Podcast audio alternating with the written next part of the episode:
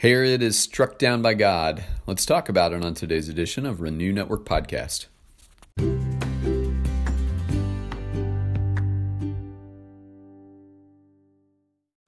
Good Monday morning, my friends. I am looking out my window into a lovely, bright, sunny, almost spring like day here where I am.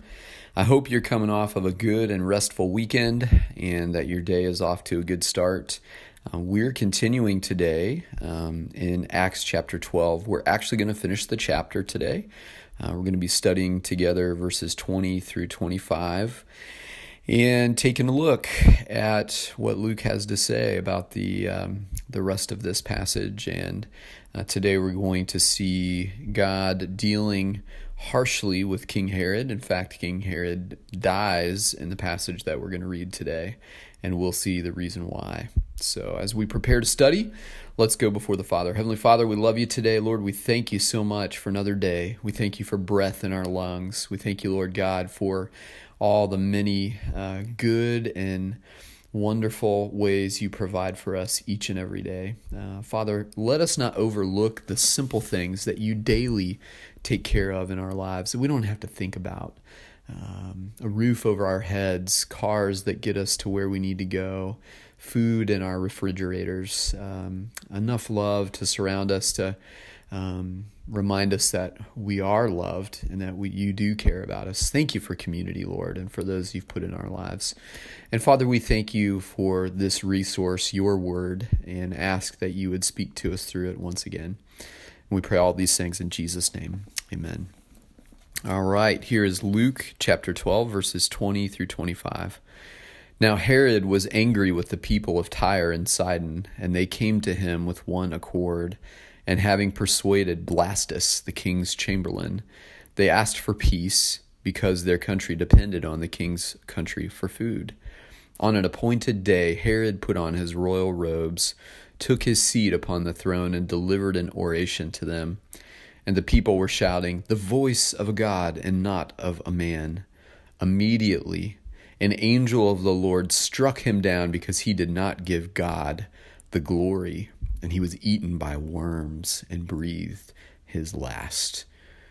But the word of God increased and multiplied, and Barnabas and Saul returned from Jerusalem when they had completed their service, bringing with them John, whose other name was Mark.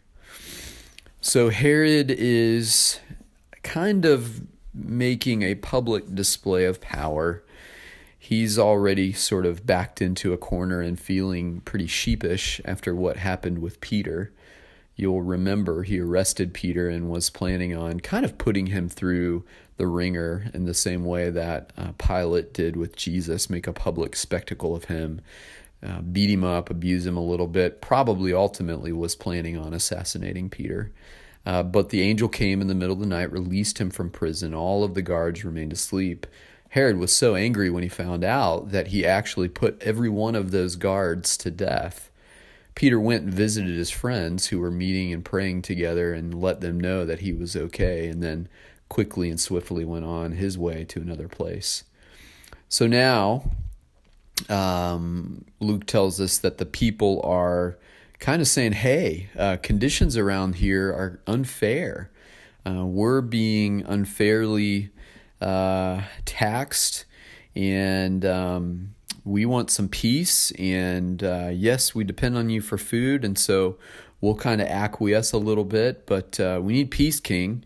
Uh, we we need you guys. And uh, so in verse twenty one, uh, Luke says Herod came out and all of the pomp and circumstance and spoke to the people, and they um, foolishly uh, bow to him and express uh, this idea that he is a God and not a man. And in that instant, the heavens opened, an angel of the Lord came and struck down Herod. And Luke gives us the reason why, and it's really simple and it's really clear. Um, he struck him down because Herod did not give God the glory, and he was eaten by worms and breathed his last. There's something to be said about being a glory stealer. When we trample on God by taking glory that belongs to God, we make God, who is great, nothing, and we make ourselves, who are nothing, great. And that's the ugly side of stealing glory from God. It's pride, it's arrogance, it's subversion, it's treason in the heavenlies. And uh, we who are nothing um, should go to our God who is great and worship only at his feet because only he is ultimately capable of providing all that we need. And only he loves us like no other. And only he would go to the wall for us the way he did in sending his son Jesus to die for us. How dare we steal glory that belongs to God? My friends, be careful in your life. Be careful when good things happen. Don't be afraid to say thank you to people who who want to honor you for something good you've done or something successful you've been a part of. But in saying thank you, remind them that you wouldn't have been even capable of doing that if it weren't for God at work in your life thank them and be genuine, but then quickly turn the attention to where it belongs, and that's to our great God. And um, we always want to return glory to God for His great works in our lives and through our lives. We bring nothing to the table except a willing heart. And even God brings us to the point where our hearts become willing through surrender. Uh, so, my friends, be careful not to be like Herod. God will strike down the prideful person. The Bible is very clear pride comes before a fall. And um, you want to test God, you shake your fist at Him and live a prideful life. And uh, let's see what happens. Um, I'm living proof that pride uh, does not lead to good things. And so, my friends, um, learn from Herod's example. Uh, you take pride that belongs to God, God will right the scales. All right, my friends. Well, a good and challenging uh, passage today. And we're going to be moving on this week into Acts chapter 13. And I believe the Lord will have a lot for us as we continue on in our study together. God bless. Take care.